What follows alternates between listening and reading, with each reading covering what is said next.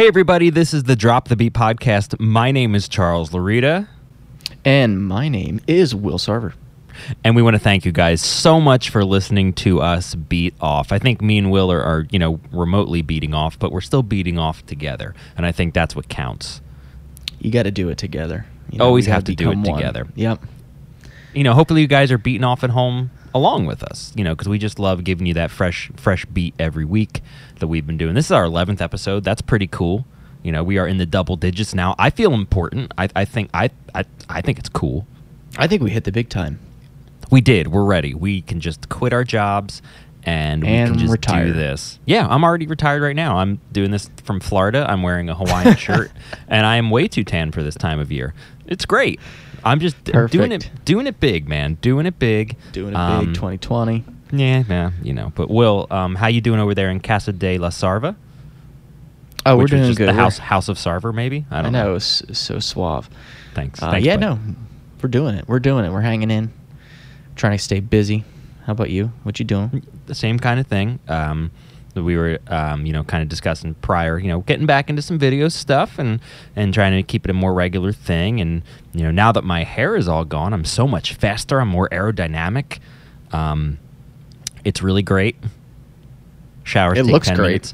It's all right. It works. It's growing. I'm just saying it so I could get a pay raise. You will. You'll get that pay bump. Don't worry. Check is in the mail. Showers take 10 minutes now. It's amazing. I don't know what to do with my life. I literally get out of the shower and I'm done. That's it. I don't have to put anything in it really or anything, and it's just you have all the time in the world now.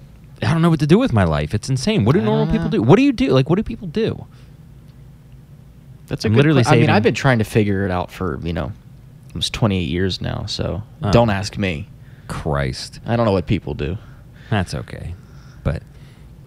we do actually have someone wrote in a question for us this week, even though I'd love to talk about our showers and our hair and our our regimen, existential hygiene. Crisis of not knowing what to do in life, as usual. Yeah, but somebody wrote in, that's a thing? Yeah, people actually do write in.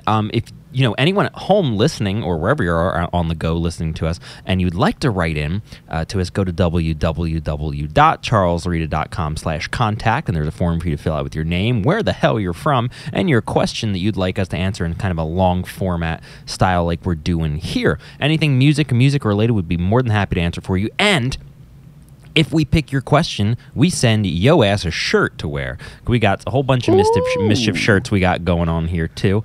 And even cooler, if you go on the charlesloreta.com site, we have our new shop tab is up and running, and we have all sorts of fun stuff. We have shirts, and we have COVID masks that you can look fresh as hell outside and not get sick. Gotta stay safe. And protecting those around you that you love as well as yourself. Or, you don't have to, and you can just be an asshole, and that's fine because, good for you, but I recommend it. It's important to do. But we have someone wrote in from Ohio this week. We got Johnny H wrote in from Ohio. I'll take it. So he has this is a pretty interesting one. He said, so he goes, I've been with my band for 10 plus years now, and one of my bandmates is ungodly competitive to the point where he comes off as cocky, as if anyone in the music industry is cocky. That's unheard of, John. This can't be real. No way. He goes on to say, we've lost so many gig opportunities because of his attitude, and we're all constantly fighting one another because he thinks he's God's gift to music. Is there truly a dividing line between cocky and confident, and is being competitive necessary in music? That's deep. That's heavy, man. I'm going to say no one is cocky in music, frankly, because I'm better than you. And we'll see you guys next week. Donate to our Patreon. And, I don't know. Take care.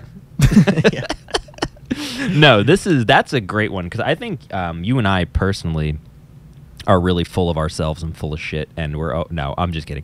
I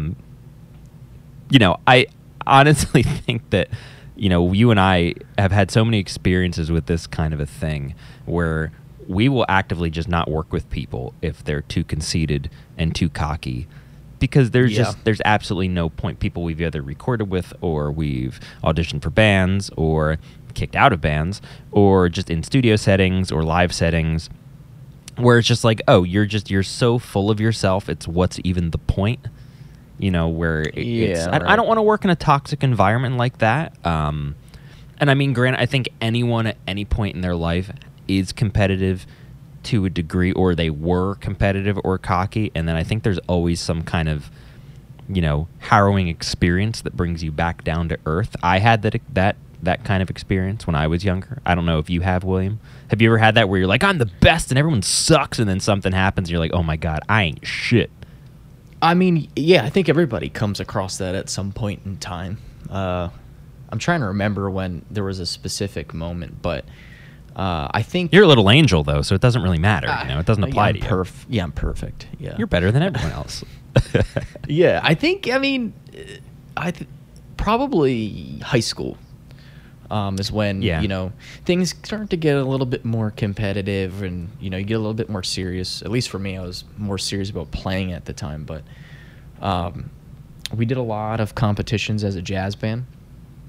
And, you know, it was all over the East Coast, and it was really serious stuff. And, you know, we thought we were, you know, the greatest, the best out there because we couldn't lose. But then, you know, we did a competition where it was kind of more branched out to not so much public schools. It was more like some of the art schools. Oh, boy, that's where they get you. And I just remember a band coming on, and we never heard of them.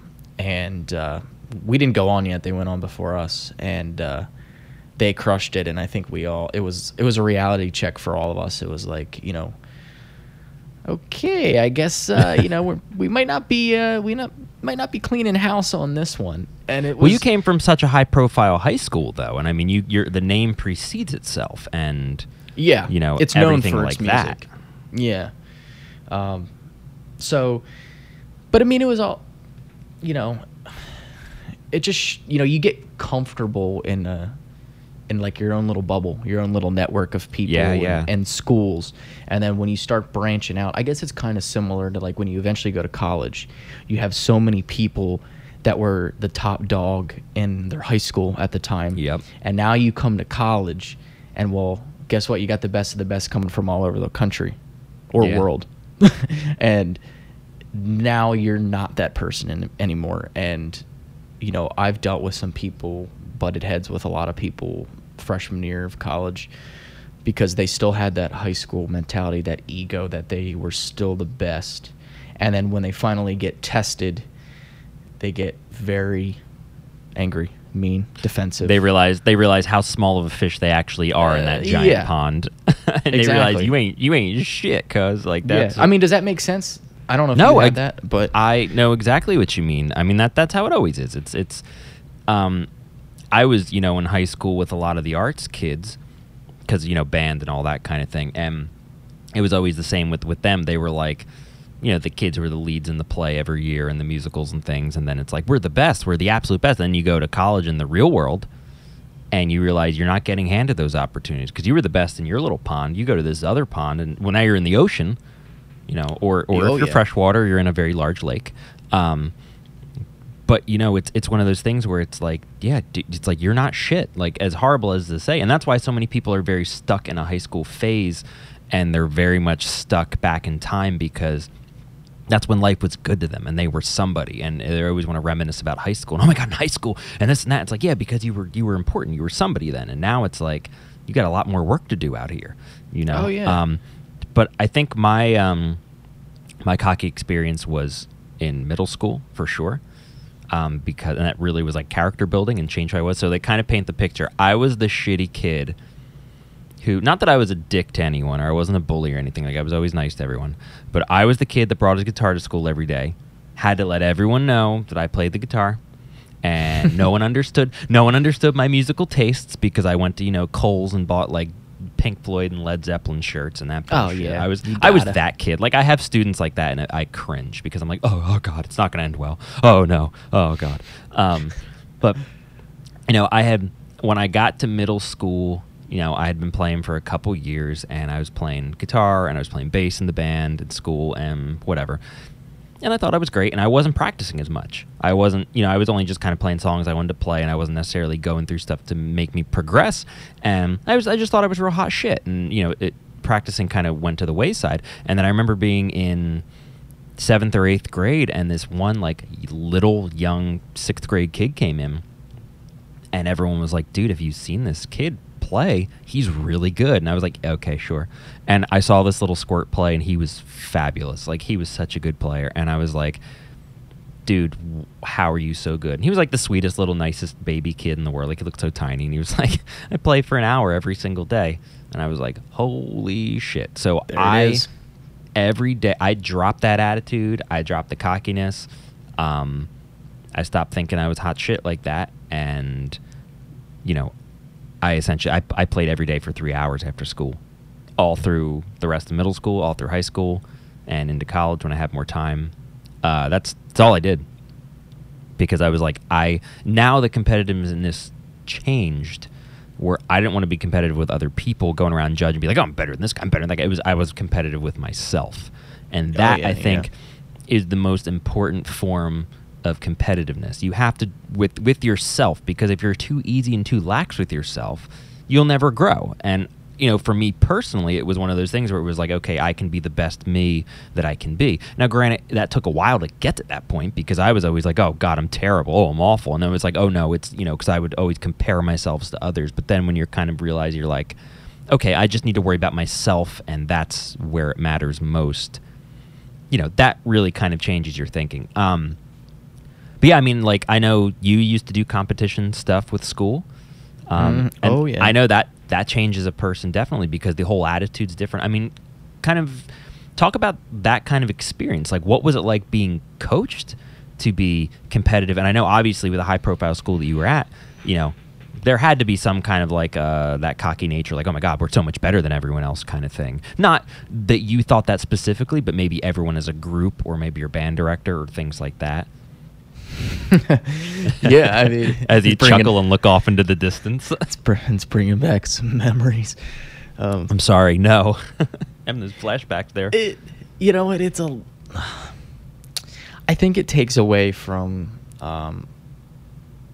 you know, what you're really trying to do, in a way, because you're so focused on, you know, getting the highest score and getting all the trophies and all the categories and blah, blah, blah. I mean, I liked doing the competitions, just because, you know, you got to, you know, hear other people, travel around. But, you know, it comes with some negatives. You know, not only was it practice every day after school, but it was on the weekends. So, you know, in high school, you know, you kind of want to hang out with friends and stuff. But, you know what, I was stuck in a music room or out on the field, in whatever weather. It didn't matter, rain or shine, unless it thundered or lightning, you know, one of those. But how nice of them. Anyway, but you know, you know, people and staff, I guess, start to, you know, get that ego about them. Oh, totally, yeah. You know, and it's like, you know, you start winning some things, start taking home some awards, and now it's like, you know, well, we're the best, but. You know, and then you kind of lose sight of enjoying the music, because now it's like you're so focused on just the little things that, you know, really has nothing to do with music itself. But it's like, at least for like drumming, it was like technique was so, you know, engraved in your head. At least for marching, it is, because, you know, that's one of the categories that's judged. You know, oh boy, yeah. Well, they're like judging everything, every little detail. And for me, it was like, you know, why don't you actually judge the music? We have really great music and really unique arranging, but I don't think it mattered. They're not even judging that. It's all technique. It's Squidward. Like, yeah, right. It's like, you know, it's like, you know, is everybody like marching like their knee height the same? Yeah, you know, or like, at least for like snare drums, is all the sticking height the same, the dynamics the same, you know, like little things like that. But I mean, if you're, you know, in the audience, you don't see it, and you don't really hear it. But you know, and tensions became high as the season went on, because there was a lot at stake, and you know, if you dropped the ball, you know, it was going to be on you. Well, that reputation, you know, that's the whole thing. Right, it's that's always engraved in your head. It's like, well, this school is known for its music, and it always has been, and it will, you know, remain being one of the best. Mm-hmm. So, oh yeah, no pressure. You know, good luck. Yeah, have fun, kid.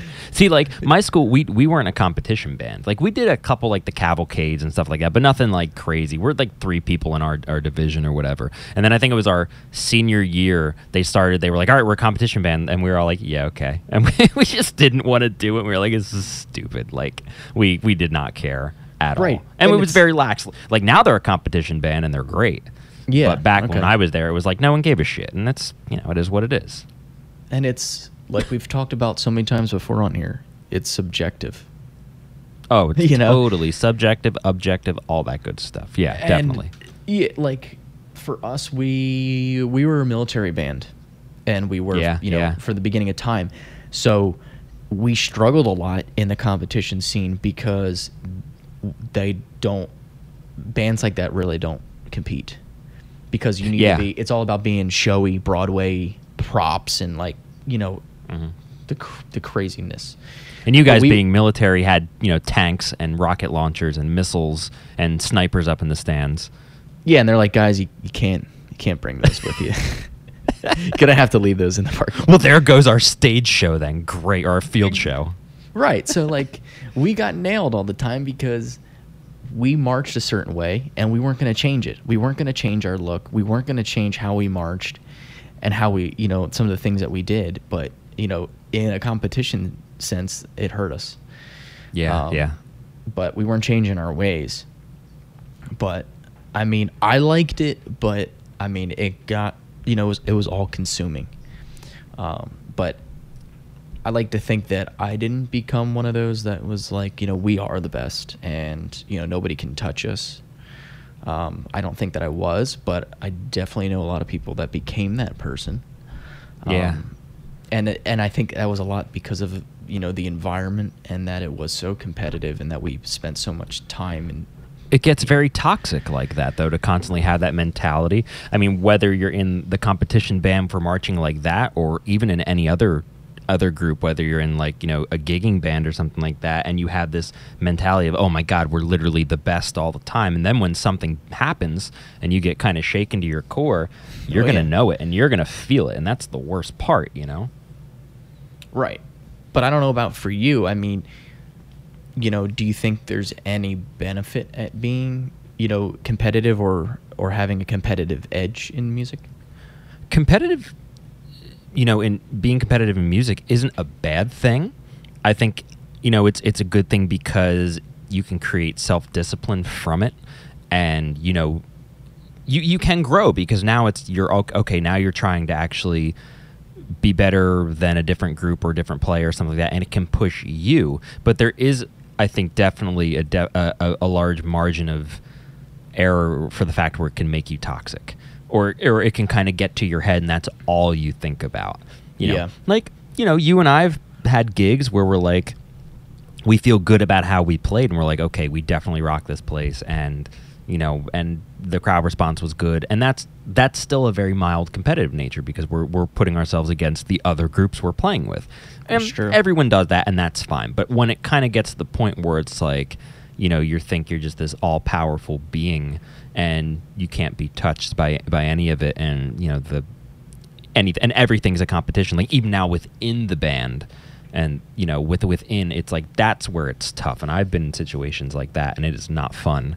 Yeah, where it's people call you out, and they think everything, like it's like the big macho man, like the big, you know, the big douchebag guys, where it's like that kind of mentality, where it's like, you know, oh, God, I could bench more than you, and it's like, that's great.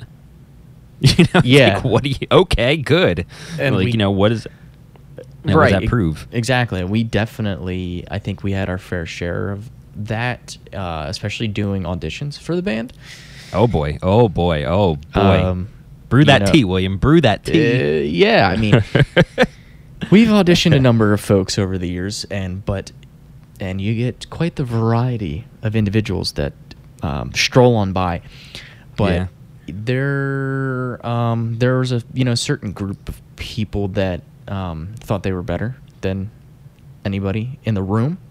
Not that we're not competing. I mean, actually, you're the one that's, you know, has to perform at your best for us.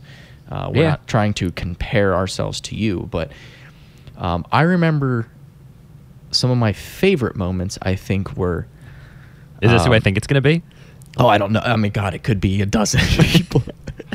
But I remember a certain individual that tried to challenge Mr. Charles Loreta here in musical theory. Yeah. And, oh boy, I forgot about that guy. And for you folks listening, Charles here, his musical theory is unbelievable. You would never know because he doesn't talk about it and he doesn't feel that it's he needs passable. To tell everybody. It's humanly passable. But don't listen to him; he's lying. His engraving needs work, but well, that's a different podcast. Damn it! I knew you were gonna say that. But he tried to challenge him, and I think it was probably one of my favorite moments because I had this grin on my face and I was in shock, and I just kind of put my drumsticks down and I sat back and I just watched and listened. Do you remember what you texted me? Was it the Mortal Kombat finish? Yeah, him it was, yeah. Yeah, Will texts me across the room. He texts me, it's a gif of Mortal Kombat, and it was the finish him, and it was like, and I'm like now trying to keep a straight face, and I get that, and it's like, but anyway, you remember that person, right? Yeah, of course. I'll let you take the reins. I mean, because I didn't deal with the individual, you did, and for somebody, you know, maybe this will help John or not. But if you ever come across something like that, how would you handle yourself? So go ahead. Let's tell the people. Well, I, keeping it as vague as I possibly can, I don't like reprimanding people. I don't, you know, like I try to keep it in the band environment. It has to be fun. Everyone, you know, has a good time, but we still get work done.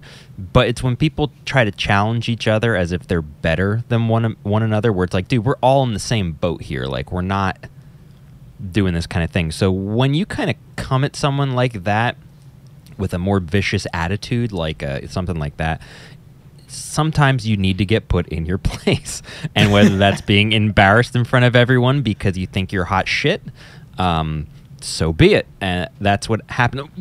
So if it's the guy that I'm thinking of, because this happened a couple times. That's true. I mean, yeah. If it's the one I'm thinking of, do you remember what he asked? Was it that's not jazz guy? That was the one I was thinking of. That's what I thought it was. I think that's who I was thinking about. Yeah, because it was the guy who came in and he was like, I'm the supreme overlord of jazz bass playing and this and that and this and that. And I was like, okay, great. And I was showing him the whatever song, and I was like, yeah, it's a very jazzy walk kind of thing. He's like, that's not jazz. And he got like real angry about it. And then I was like, it is though. And he was like, you know, jazz is way more chords than this and that. This is only 3 chords. And I said, oh, yeah, then why can't you play it? And yeah. I felt like such a dick. And that was you finishing him. And dude, he was so cocky, though. And it was like, that's just such a poisonous attitude to have. It's just toxic. And I don't want to deal with that kind of a thing where it's like, you're supposed to be one of the group. You're not like... Yeah, somebody you want to hang out with. You know, yeah, it's like, don't bring that nonsense here. Like, I hate doing things like that. I hate being a dick, but it's what they call necessary dick, William. That's right. What it was, because it was kind of like, okay, we're gonna stop this right now because you think you're this like just incredible force of whatever, and guess what? You're not, dude. I'm sorry. Like, don't bring that here. You're gonna get it back like immediately. Yeah, and so it was. Go ahead. It was more so mine was at a reprimanding standpoint, more so than myself being cocky. It was kind of like matter of factly, bud. You know, it was one of those kind of things, right? And it's more so like, you know, I think you touched on it is being confident in yourself, yeah, that's and your important. Abilities. And I think that was where you were coming from. It wasn't about you proving somebody wrong or right. It was, you know, you have to have some thick skin in this industry, and you have to have some confidence enough to be playing, and you want to play confidently because you can see a person play confidently or not. Yeah. It's very visible, but it's a fine line because if it's any more than very that, much. Now it's becoming, you know, an ego thing and competitive. But at least for me, I try and be confident, and I try to play with confidence, but you got to walk that fine line. That's exactly what John wrote in his question, where he said, you know, is there truly a dividing line between cocky and confident? And there is. Yes. But it's very, very thin, and it can sometimes, you know, you can be misconstrued. See, now you did a lot of the marching band and stuff like that competition. Did you ever do any just individual competitions yourself, like any drum offs or anything like that? Surprisingly, I know this is, you know, because I'm a drummer, so like I feel like you have to have a drum solo or a drum off. I am not a fan of those. No, that's not you. I know that. Yeah, I don't. I'm not a big drum solo person either, for the reason that it's, you know, oh, look at me. It's very showy. Now, yeah, I think there's a time and a place for it, but I don't like to do it for competition. I don't like to watch drum solos online. I don't really. I'm more keep it simple and make it sound and groove. I'm not the person to, you know, talk about, you know, somebody's drum solo, because it doesn't matter to me.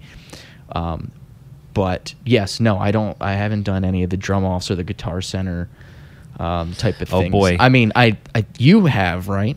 Yes, I have. Okay. And it sucks, because it's just like, you know, there's that stereotype of the drumming community being like that. The guitar community is even worse, where and that's what I got it to be, you know, where it was like, I used to love it, where it's like, oh yeah, 50-minute guitar solo, yeah, big, you know, and it's just like, yeah, snap into a Slim Jim, and it's just like, it's so masturbatory at this point. Oh, that was supposed to be Macho Man Randy Savage. It wasn't very good, but oh yeah, like, you know, I'm dying here. Well, anyway, we just got paid by Slim Jim, you know. I was gonna say thank you. God rest his soul. But we, and it's the same thing, where it was like just the masturbatory guitar solo kind of things. And I, you know, that's just that the community, where it's very much, it's got to be like you're the best, you know, whatever. And I would go to Guitar Center, did all of those guitar competitions.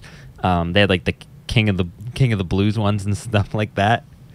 And I, you know, I would do them every year for, I think maybe like 4 or 5 years in a row.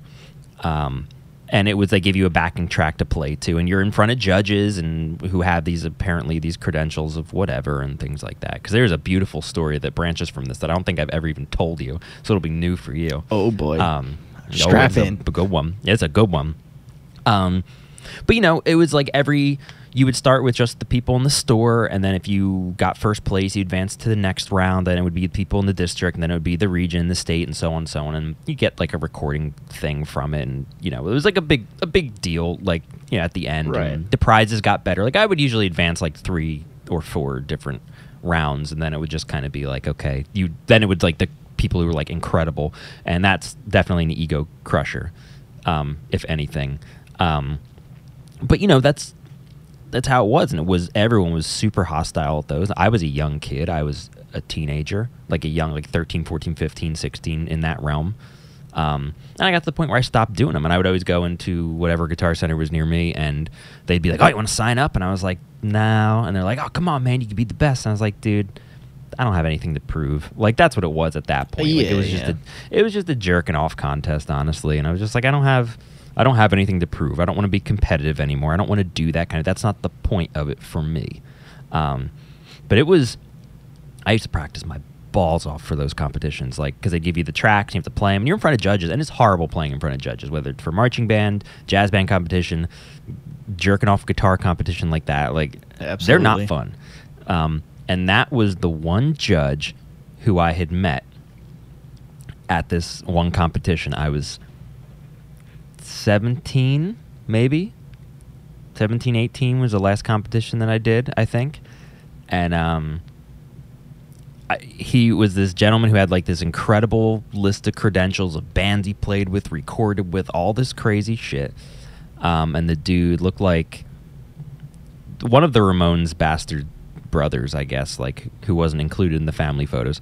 And you know, really cool, came up and talked to me and kind of wanted to take me on as, I guess, like a protege, wanted to be a mentor of me. So I, you know, we exchanged numbers. Which is probably in a competition bad to do, because now you're talking to the judge and he's giving you tips and he's talking. There was one judge in this who really had it out for me. He didn't want me to advance because I had long hair, but not anymore. You look at me now, you bastard. Joke's on you. Joke's on you. I can swim faster now. Yeah. But I was talking to this one guy every day, and, you know, he's telling my family, you know, he was a big shot. This dude had, like, these incredible credentials, the people he played with, the records he was on, all this stuff. You know, I'm talking to him nonstop, and every day I'm going back, and I was advancing rounds. And then eventually I got to a point where I couldn't advance anymore. And that was fine. You know, so we couldn't really find too much online about this guy, though. All the stuff he's saying he's playing in and playing on. And you want to talk about the mother of you got stories? It was this one. So he actually lived pretty close to you. Not too much farther from where you were. And so one time he asked, you know, when the competition stuff was done, he was like, yeah, do you want to come over and have dinner with me and my wife? And we can check out the guitar room, we could play together, and we talk about some stuff we want to do in the future, record things, all sorts of crazy shit. And I was like, oh my God, I'm 18, this is happening, this is insane. So I went over to the guy, and I talked to him for weeks and weeks and weeks, building me up, making me competitive, giving me this, you know, not so much an ego, but really making me feel like I was hot shit, which was cool. Go to his house, his wife's not there. It was just he and I. Okay. This isn't going in the direction you think it's going to go. Oh, okay. And my dad's like, you know, come down. Call me when you're ready. I'll come, because I didn't drive at this point. So I must have been 17, I guess. Or no, was I 18? I don't really remember. I'm just trying to, like, I always forget this, like, was a real story and it wasn't a dream. Like, it's one of those. So my dad's like, yeah, let me know. I'll come get you, you know, whatever. I'm like, okay, cool. So we're having dinner. Dude made ribs and salad, and it was cool. And it was fine. We talked music. We talked all the stuff that he recorded and this and that kind of thing. And then he takes me to his guitar room, and it was like this gorgeous room, all these guitars, pristine condition. And he's like, yeah, let's sit down and we'll play a little. I'm like, okay, cool. Guy picks up a guitar, and he could not play for shit. He couldn't play anything. He was terrible. He was absolutely awful. And I am like, what is happening? Come to find out, he had all these guitars because he had gotten in a motorcycle crash, and he had a big settlement, and he bought all these guitars. And nice. He starts telling me, you know, because I was like, dude, I'm not seeing you on any of these album credits you're talking about or any of this stuff. There's no videos of you. There's no anything. You know, YouTube is around and kicking right now. And I'm like, there is nothing on you. Like, right. This dude, we invited him to go see, you know, we went did a ton of shit with this guy. Like, we went to go see bands together, like, at different venues. He got us, we got tickets. We went to go see people at Havana play and stuff like that, like some big places. And, we invited him to stuff I was playing at, like some of the big fundraisers and charity events and stuff. Got him tickets to get in, all this crazy shit. And I come to find out he's just a big fraud. The dude was a fucking fake. And he strung me along for probably a year of just talking to him and doing stuff with him and all this kind of thing and promises of greatness. And I remember I was like, yeah, I have to go to the bathroom. And I went to the bathroom. I texted my dad. I was like, he's a complete fake, pick me up. And he must have blown like 90 down the highway and came to get me, because he probably thought I was getting like touched or something. That was the last time I ever talked to him, because he called me and left voicemails and like apologized. I'm so sorry and this and that. And all this time me and my parents were following this like blog thing he did. And he just, like, the week I was done, he just went on and picked up another protege where he's like, oh, got a kid I'm mentoring now who's doing a competition I'm judging and this and that. And he would write shit about music theory, music stuff, and it was all wrong. It wasn't, like, none of perfect. It was true. He didn't know anything. It was absolutely insane. I cannot believe that actually fucking happened. Like, it's so, I thought about that when I saw this question come in, and when it said competition and stuff like that, I was like, holy shit, this is in the deepest, like, recesses of my brain, that this was a real thing. Like, this actually happened to me. And that was, for me, a very poisonous side of this whole thing, where it was, I was trying to do anything being competitive to try to just be the best that I could, because it meant so much to me to win. Yeah. And this whole thing in hindsight, and that was one of the big things that made me stop competing, because I was like, it's not worth anything. It doesn't do anything for me. It's not, for me, the point of music. It's not, you know, if your music is truly a language, the purpose is not to show off how big your vocabulary is. The point is to converse with other people. It's to speak it. It's to hear these different dialects. It's to make conversation. You know, it's not to show off, look at all these words I know, and open up an encyclopedia or a dictionary and just jerk off into it and then shut it and make all the pages stick together. You know, I don't know if that was a good mental image. Oh, I'm about it. It was insane. And that was like a very dark side of competition and my real first taste of people screwing you over in the music industry, because I was like, there it is. There it is, yeah. Right there. And that was a big one, because this guy was also very interested in me winning. And who knows if he wanted a cut of what I was doing or wanted to get in deep with what I was doing. I don't know. I really don't know. But it was like a holy shit moment, and I could not believe it. It's kind of scary.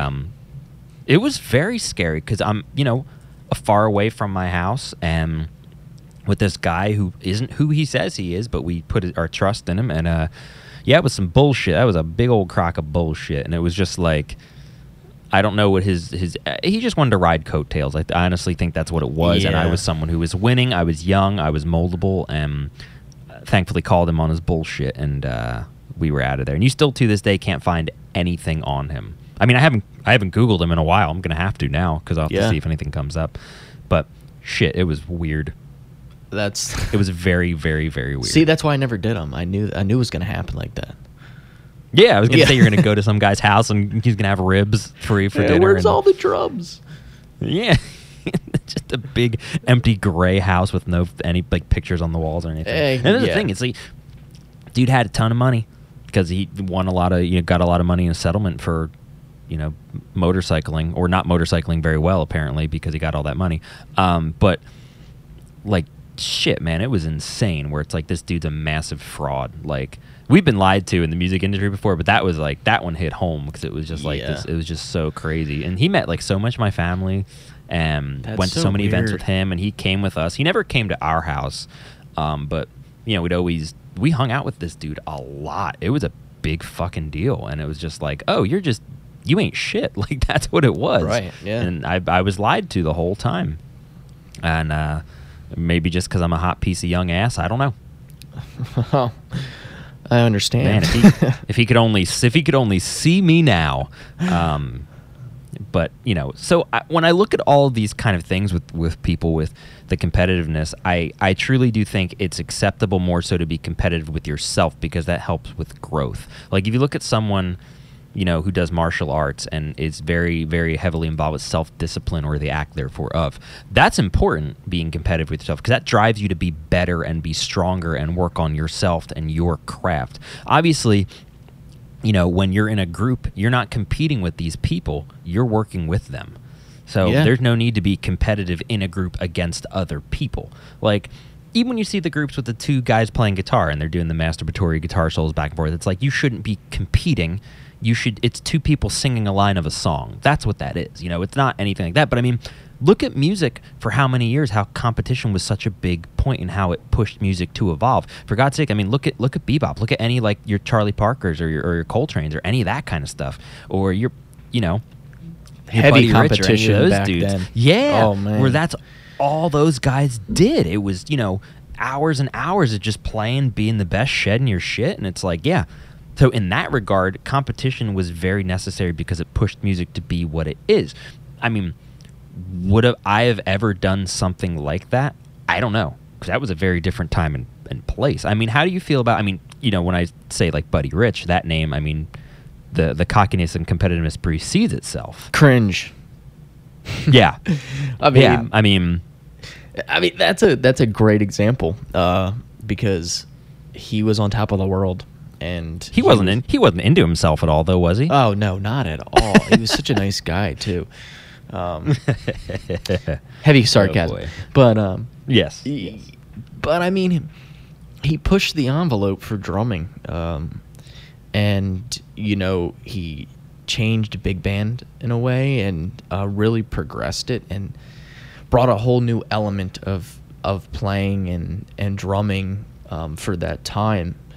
And, you know, people still talk about him today. So, I mean... Yeah, I mean, just the, like, the ferocity that he brought with that stuff. And, I mean, you hear the tapes and recordings and the stories of him chewing out his band for messing up and stuff like that. I mean, even one of our favorite guys, you and I have James Brown shrines in our house somewhere. I mean, he was a fairly cocky, conceited dude. But it's one of those things, like, when you're the best, it's like, I get that. Like, you know... Or the objective idea of the best, right? And you know that kind of hits with that kind of a thing. But So looking at all the stuff that we looked at, and I am looking for a wonderful William word of wisdom.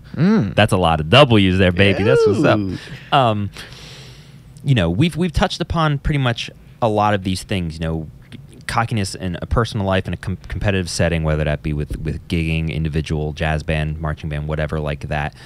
Just the overall cockiness and what it can really do to a band and our personal experiences. But what would you say is something to deal, or some way to deal with someone who is just so incredibly egotistical like that?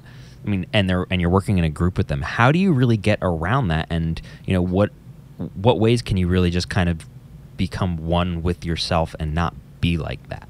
What would you kind of think in that regard? Yeah, I mean, it's, you know, it's obviously a difficult thing, especially in a band, you know, because bands come and go and it's really hard for people to stay together. And I think a lot of that is because of personalities and being very cocky and things like that. You know, so that's why we're very particular when we, you know, audition people. It's like we have to be a cohesive unit. Yeah, personality for us is a huge point on that. And trust list, me, you know? Yeah, we've had some phenomenal players come through, but we said no just because of their arrogance and the way they carried themselves.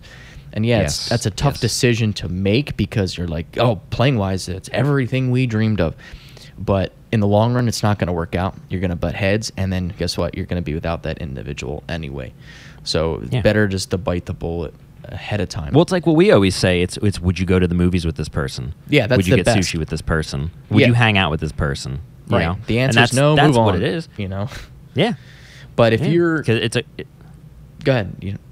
I was gonna say it's a closeness kind of thing like that, yeah, you know, where it's more being in a band. It's more than just the musical aspect, and a lot of people don't really realize that. It's that gelling thing doesn't work over just music. It's the whole package, the whole personality, you know. Right, and for the situation where it's not an option, and you got to work with the individual and play with the individual.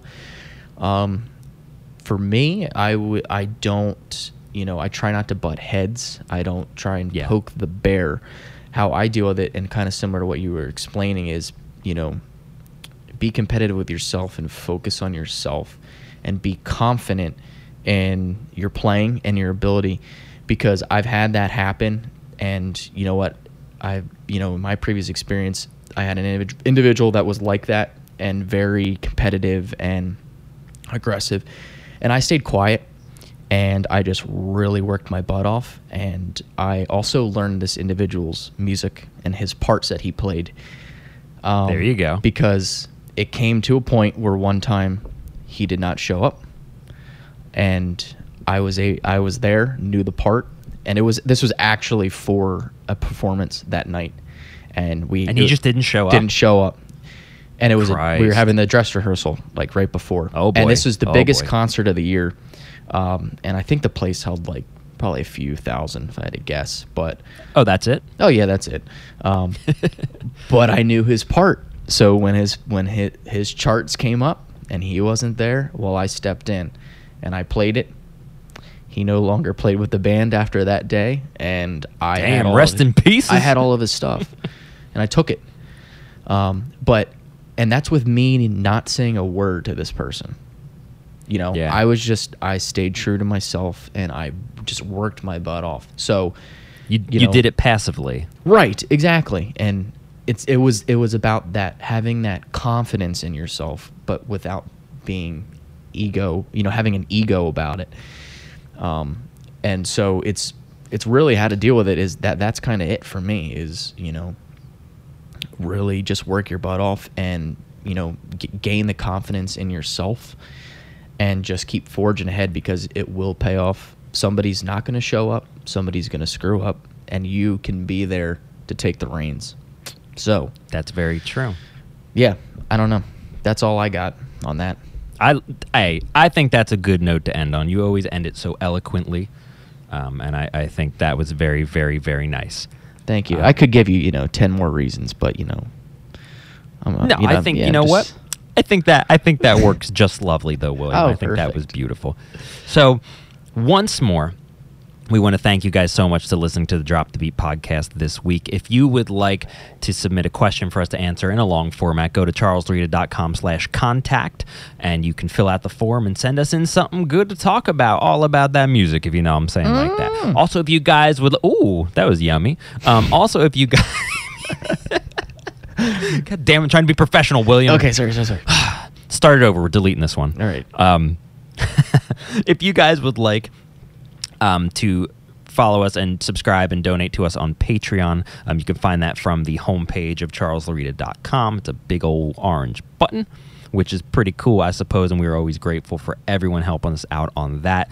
Until next time, you know, my name is Charles Loreta. And I'm Will Sarver. And thank you guys so much for beating off with us. We will see you next time. Later.